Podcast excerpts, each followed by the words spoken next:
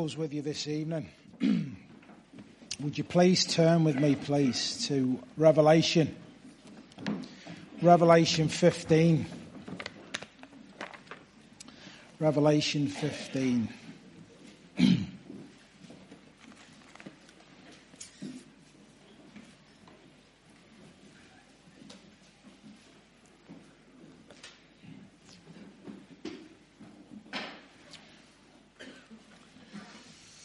Going to start reading at verse 1, Revelation 15. We'll read from verse 1 to 3.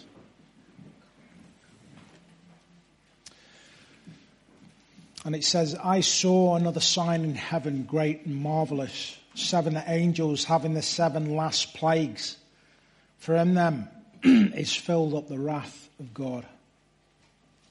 And I saw, as it were, a sea of glass mingled with fire and them that had gotten the victory over the beast and over his image and over his mark and over the number of his name stand on the sea of glass having the harps of God.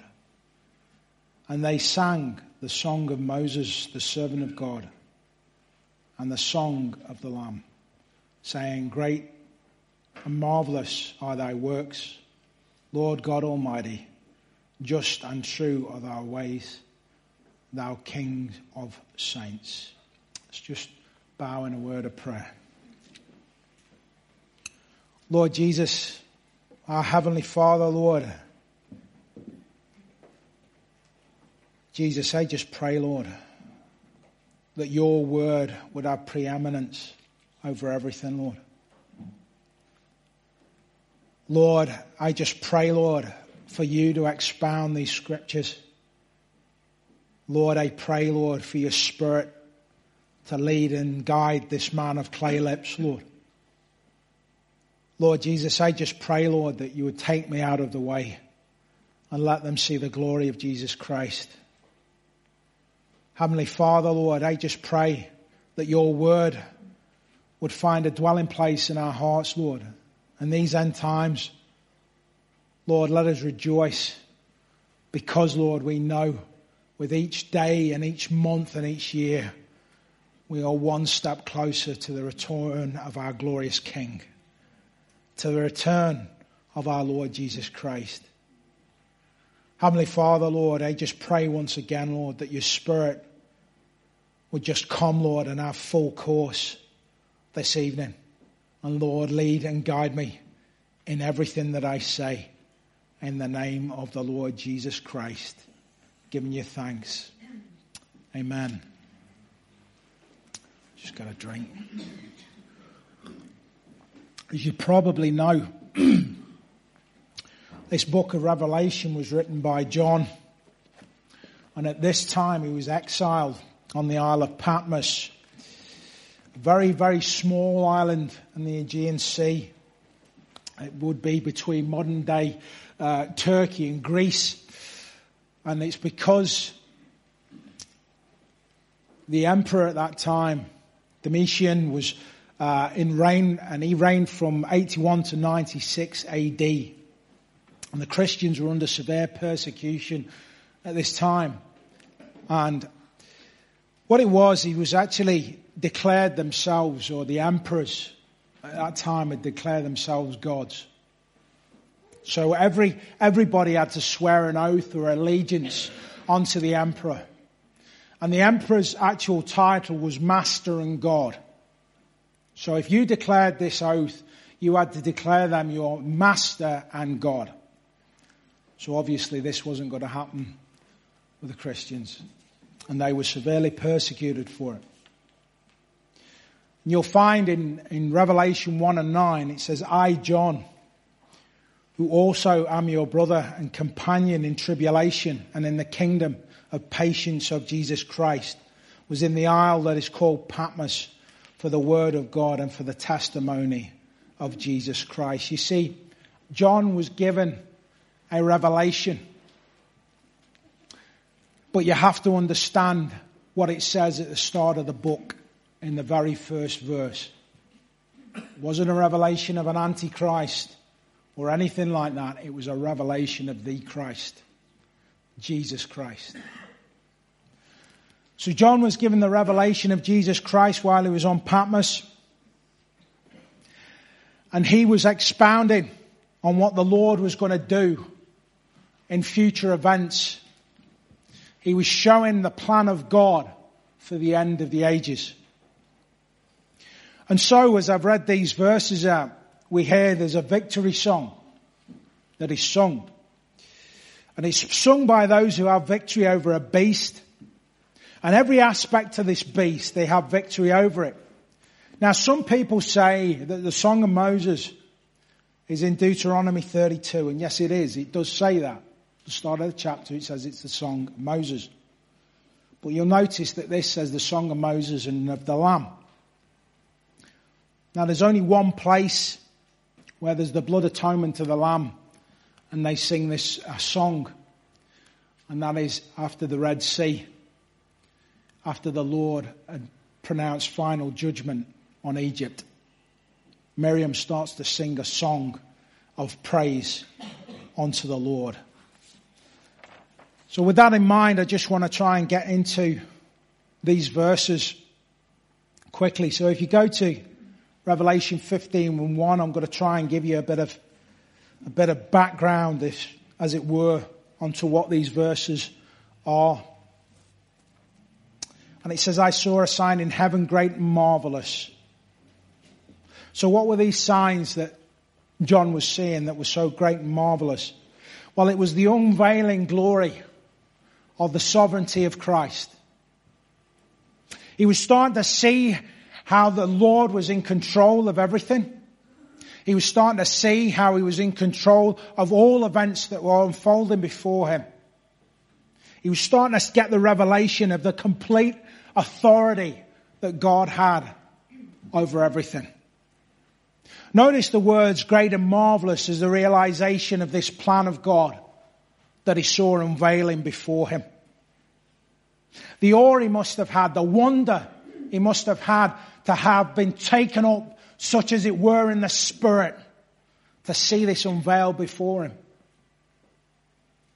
So that's why he says great and marvelous they were. But notice this. Along the verse it says seven angels having the seven last plagues filled up with the wrath of God.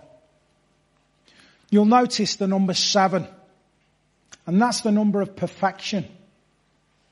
But you see, this describes these last plagues or vials of God's wrath to be poured out one by one on the earth.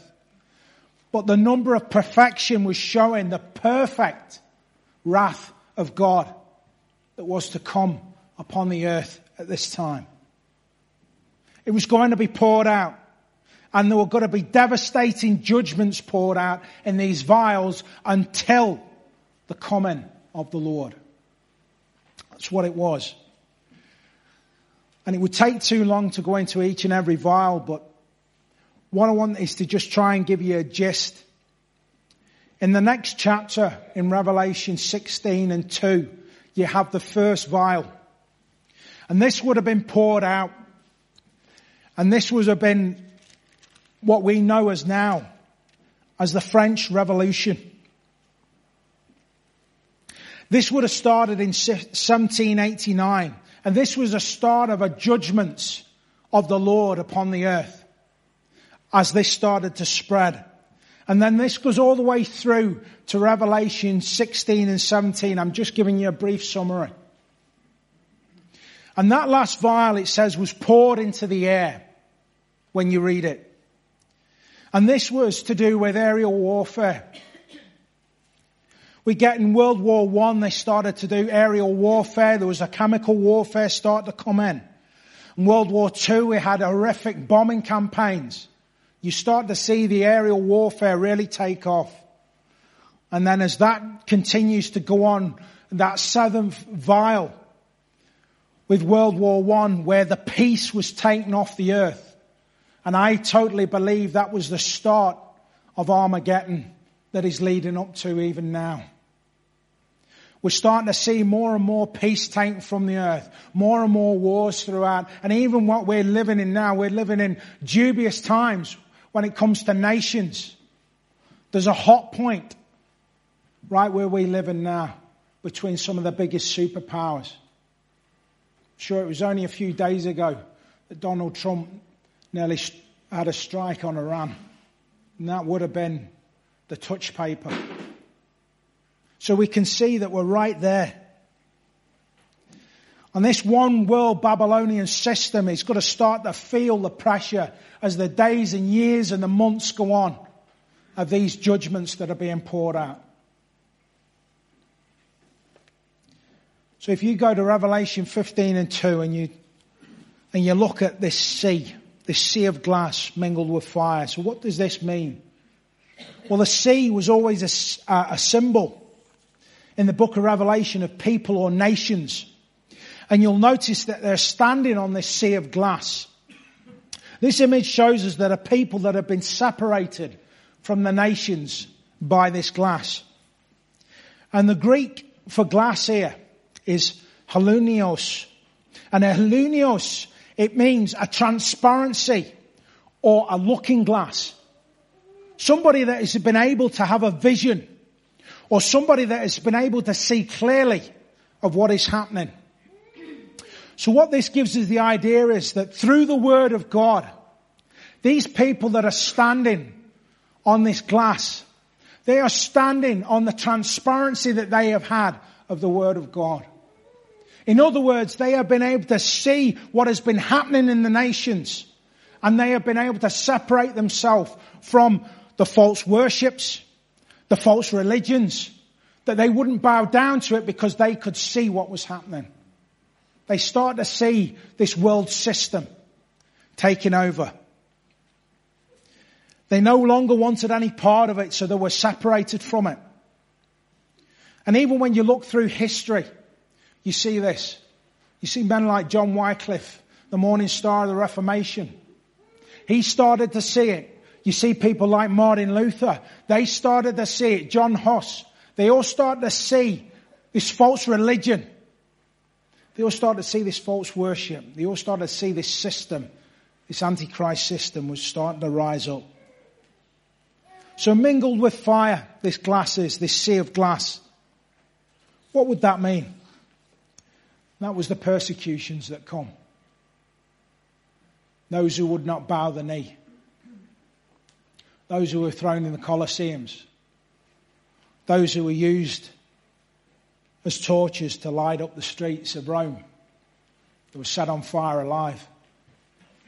And we forget this sometimes, but even when Luke and Paul would have been in Rome, would have been a familiar sight for them to see that as well as they were writing the letters of the New Testament. Men burning alive because they would not claim an oath to the emperors of Rome. This is what it means. And then in verse 2, it shows you that they'd gotten victory over the beast, over his image, over his mark, and over the number of his name. So what does this exactly mean? Well, if you turn with me, please, to Revelation 13, and you look at verse 1, it gives you a summary of this beast. It says, And I stood upon the sea, sand of the sea, and saw a beast rise up out of the sea, having seven heads and ten horns, and upon his horns ten crowns, and upon his heads the name of blasphemy. This beast came up out of the sea or out of the nations. It started to rise. It was a political and religious anti-Christ system. That's what it was. And this represented the pagan Roman Empire. It means that this beast system or this pagan Roman Empire arose from a people that started to gather more and more control. That's what it means. And they started to rise more and more and they started to control everything that was happening without the nations where they were. The seven heads. Now this was symbolized by the seven-hilled city of Rome. But also it was symbolized by the seven forms of government of the Roman Empire. Because you had kings, you had consuls, you had dictators, you had decemvirs, which were a council of ten magistrates. You had military tribunes, you had Caesars, and you had emperors. So then we see, as the description gives us, ten horns with the crowns. So what was this? And this was the ten individual kingdoms that formed after the division of the Roman Empire into the west and the east. When the Roman Empire was starting to collapse, these Gothic kingdoms start to arise and start to destroy the Roman Empire. You had the Bavarians, the Franks, the Burgundians, Alemans, the Sarves, the Visigoths, the Alans, Ostrogoths, the Lombards, and the Vandals. So these were the ten that started to destroy Rome. These were the ten that started to rise up. And then we look in the verse when it says his image. So what was the image of this beast system? If you let your eye run down to verse 2 in Revelation 13. And it says, And the beast which I saw was like unto a leopard, and his feet were as the feet of a bear, and his mouth as the mouth of a lion. And the dragon gave him his power and his seat and great authority. Well, these beasts you'll also find in Daniel chapter 7 verses 1 to 7. Well, what they do is they represent empires. They represent the leopard is Greece. The feet of the bear was the Medo-Persian Empire and the mouth of the lion was the Babylonian Empire. So what does it mean by the image? What has this got to do with the image? Well, the image was that each one of these kingdoms would have had a part of government that Rome would have taken. So they would have taken these uh, administrations from each part of Babylonia, of, of, of the Medo-Persians and of, and of the, um, the Greeks. They would have took all these parts of their administrative systems and then they would have put them and made them their own. So they were almost making a mirror image. They were making a mirror image. So this, this was the, the image of it. But what they were doing was then they were forcing all these governmental systems onto everybody else around them. So then it says about the mark. They got victory over the mark and over the number of his name.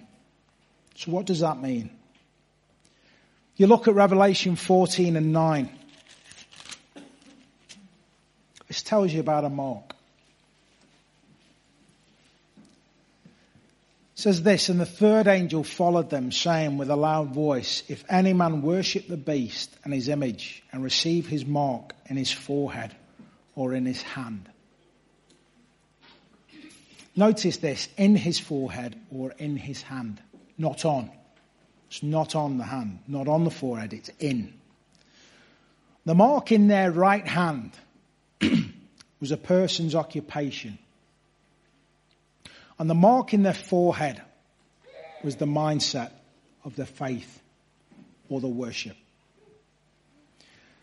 You see, the language that would have been adapted at that time was Latin. And everybody was forced to use Latin. Everybody. So you'd have to speak Latin even if you wanted to trade with that empire. You'd had to speak Latin, you'd had to write it, you'd had done all your commerce in that. But in that, for you to, to, to write or to learn Latin, then you would add again to give your allegiance to the Roman Empire and the Roman Emperor. So you would have to make him your God. So this is what it's talking about when it says in their foreheads. It was a mindset that they were pushing onto people. This is what you need to do to trade with us. This is what you need to do if you want us to continue trading with you. Now, I'm telling you something now. People say, well, you know, this is all old fashioned, this is all old hat, what are you telling us for? Well, let me tell you something now. You see the big Hollywood companies. They've said they're not going to go to states that promote abortion. They're not going to go to places that, that uh, are in line with Christianity, that hold the values of Christianity.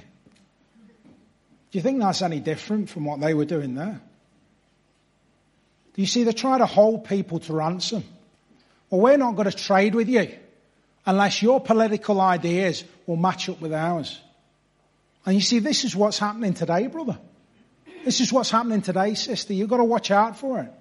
And doesn't it sound familiar even in our own country? Sure, we have a European Union that's doing the same. Well, sure, if you don't do what we want you to do, we're not going to trade with you. Sure, we're not going to give you a deal. Who wants a deal with them anyway? You know, when you've got the Lord on your side, what do you need the European Union for? Boris Johnson needs to know that as well. oh, I let, let's, don't get me started on it. Anyway, let's move on. So it says the number of his name. Now, obviously, everybody knows this number is, is 666, isn't it? We've all heard of it. The, the frightening, terrifying number that everybody seems to be very scared of. But what it is, is if you look in the Greek, there's a word there that says Latinos. And Latinos, if you actually look, there's a numerical value to each and every number in, in, the, in the Greek alphabet. So Latinos actually means Latin man. So if you actually put these numbers together in Latin, man, it actually comes up to 666. That's what it does. So that's the number. So you can see, then that's what they were trying to do. They were trying to push everything on, and this is the people that had the victory over them. They wouldn't bow to this image. They, would, they wouldn't, they wouldn't trade with them. They wouldn't have anything to do with the worship. They wouldn't have anything to do with the system. And so that's why the persecution come. And that's why they're standing there singing the song of Moses in verse 3. Revelation 15 verse 3. They're singing the song of Moses and of the Lamb. You see, the thing is, the Lamb represented the blood of the Lord Jesus Christ. They were covered in the blood. They were under his blood. But the song of Moses was that they had the victory. That they would not bow down to it and that they knew that when they didn't bow down to it, then the Lord, no matter what happened to their bodies, the Lord would come and he would take them into his kingdom, no matter what happened.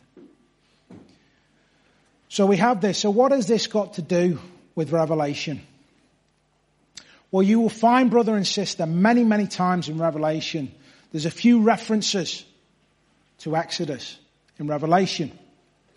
A few times you will hear of even one of the cases is it calls um, in Revelation it call about spiritual Egypt. It talks about this in Revelation, and it talks about this the system of things of being spiritual Egypt. So you see that there's a reference there to the Exodus in Revelation. I'll come to that verse later on. So if you want to go with me to Exodus 15.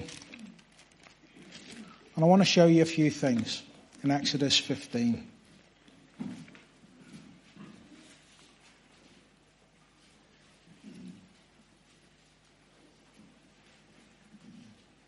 This is the song that was sung after the Lord had guided them through the Red Sea and destroyed the Egyptians. Now look at this. It says, And then sang Moses and the children of Israel this song unto the Lord and spake, saying, I will sing unto the Lord, for he hath triumphed gloriously. The horse and his rider have he thrown into the sea. The Lord is my strength and song, and he is become my salvation. He is my God, and I will prepare him an habitation my father's God and I will exalt him. The Lord is a man of war. The Lord is his name. So Miriam starts to sing this song after the very, very best of the troops of Egypt have been completely destroyed. Now I just want to show you something in this. You see, when we had the Passover in Egypt, the blood was applied. And as the blood was applied, you all know the Lord passed over. There was a terrible judgment come on the Egyptians. But you see, when the children of Israel left, in Exodus 13 and 20, it tells us this. They left Egypt and they journeyed to a place called Sukkoth.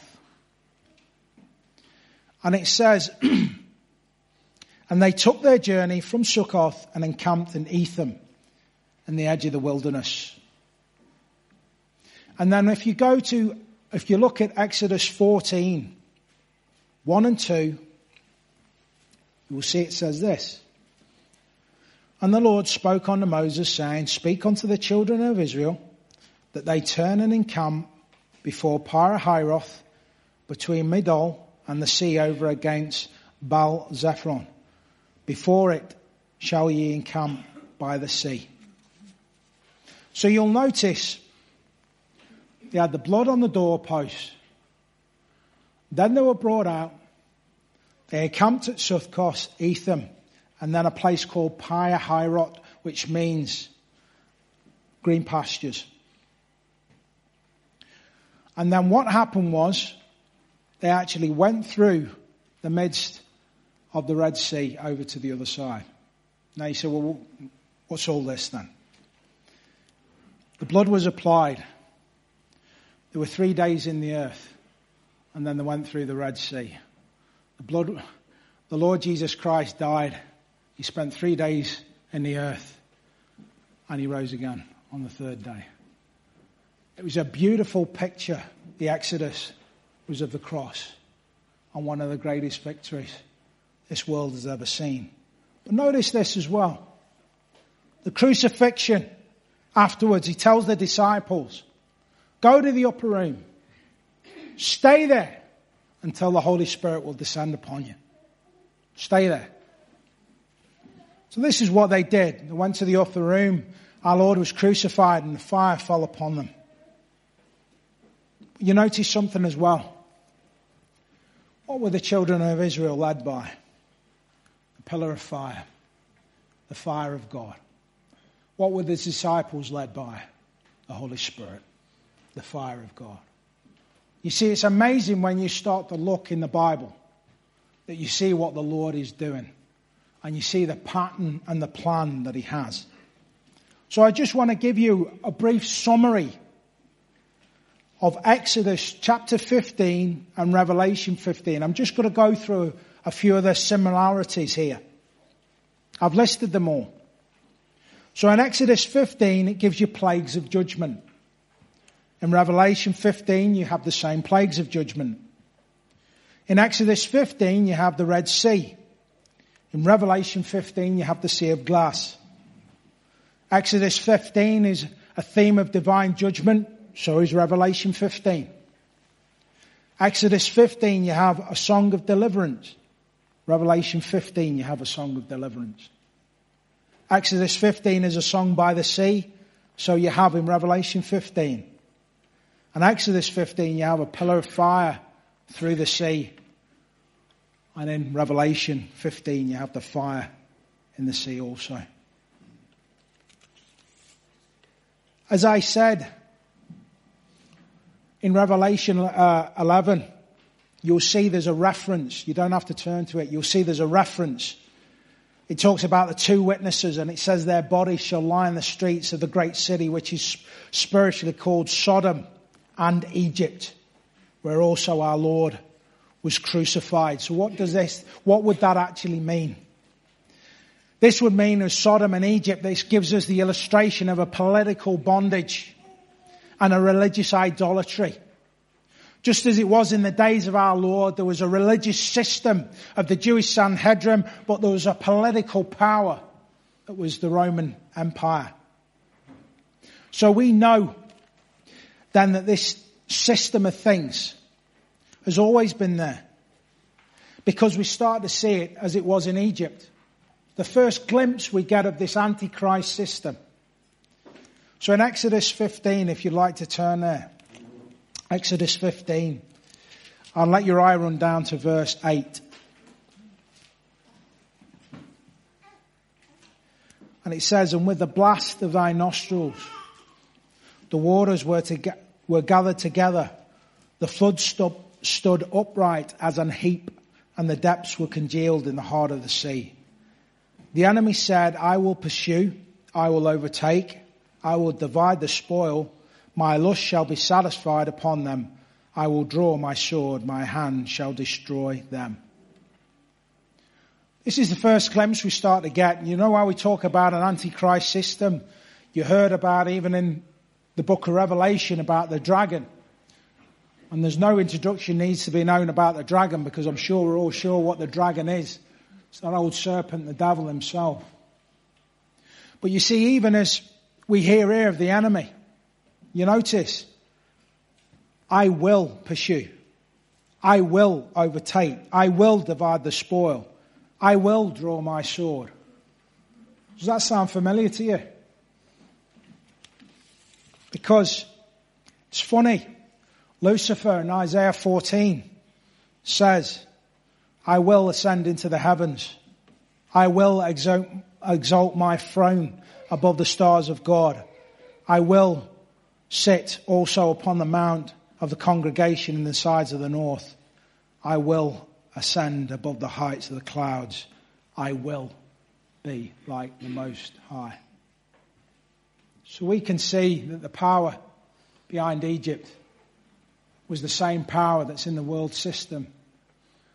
It's the same power that was behind the Roman Empire.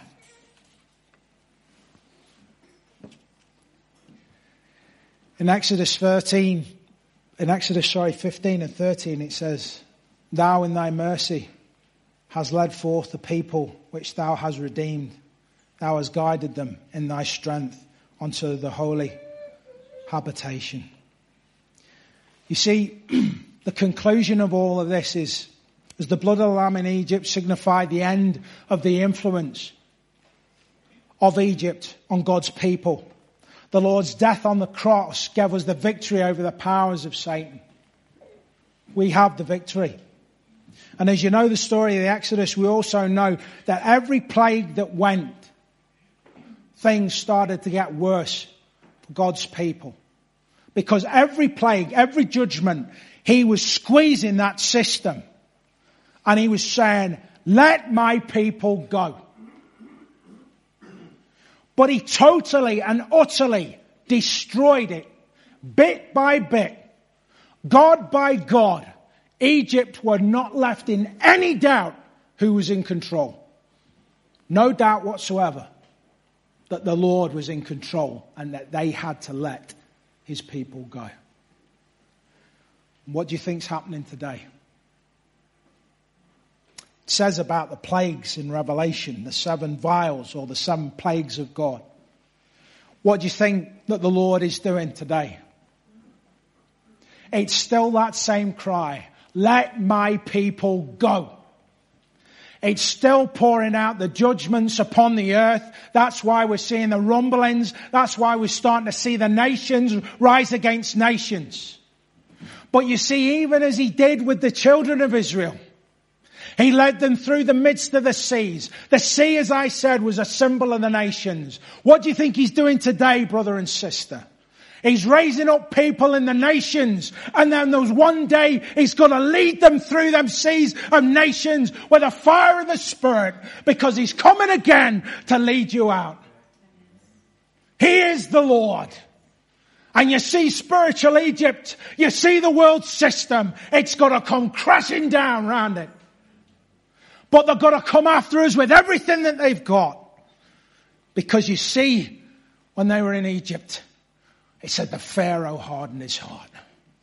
This world system's got to harden its heart. But you see the Lord, He's got to break it to pieces. He's got to smash it. And by the time He's done with it, the world's got to be in no doubt who is upon the throne. It'll be the Lord Jesus Christ. He will lead us through it. He will show us victory. He will give us victory. And this is what we see in the book of Revelation. So why are they singing the song of Moses and the song of the Lamb? Because they're rejoicing because they're covered in the blood. They're rejoicing for the servant of Moses and singing that song because they know, just as it was in the Exodus, the Lord's coming back and He's going to lead His people again out of this world system and He's going to break it apart. That's why they're singing the song of Moses. And that's why they're singing the song of the Lamb. Brother and sister, we have got plenty to rejoice in this evening. We've got plenty to give glory to the Lord. Even though things may seem to get dark at times, let me tell you, brother and sister, it's just the Lord releasing the grip of the world off his people. I hope you got something out of this evening. God bless you and let the worship team come up.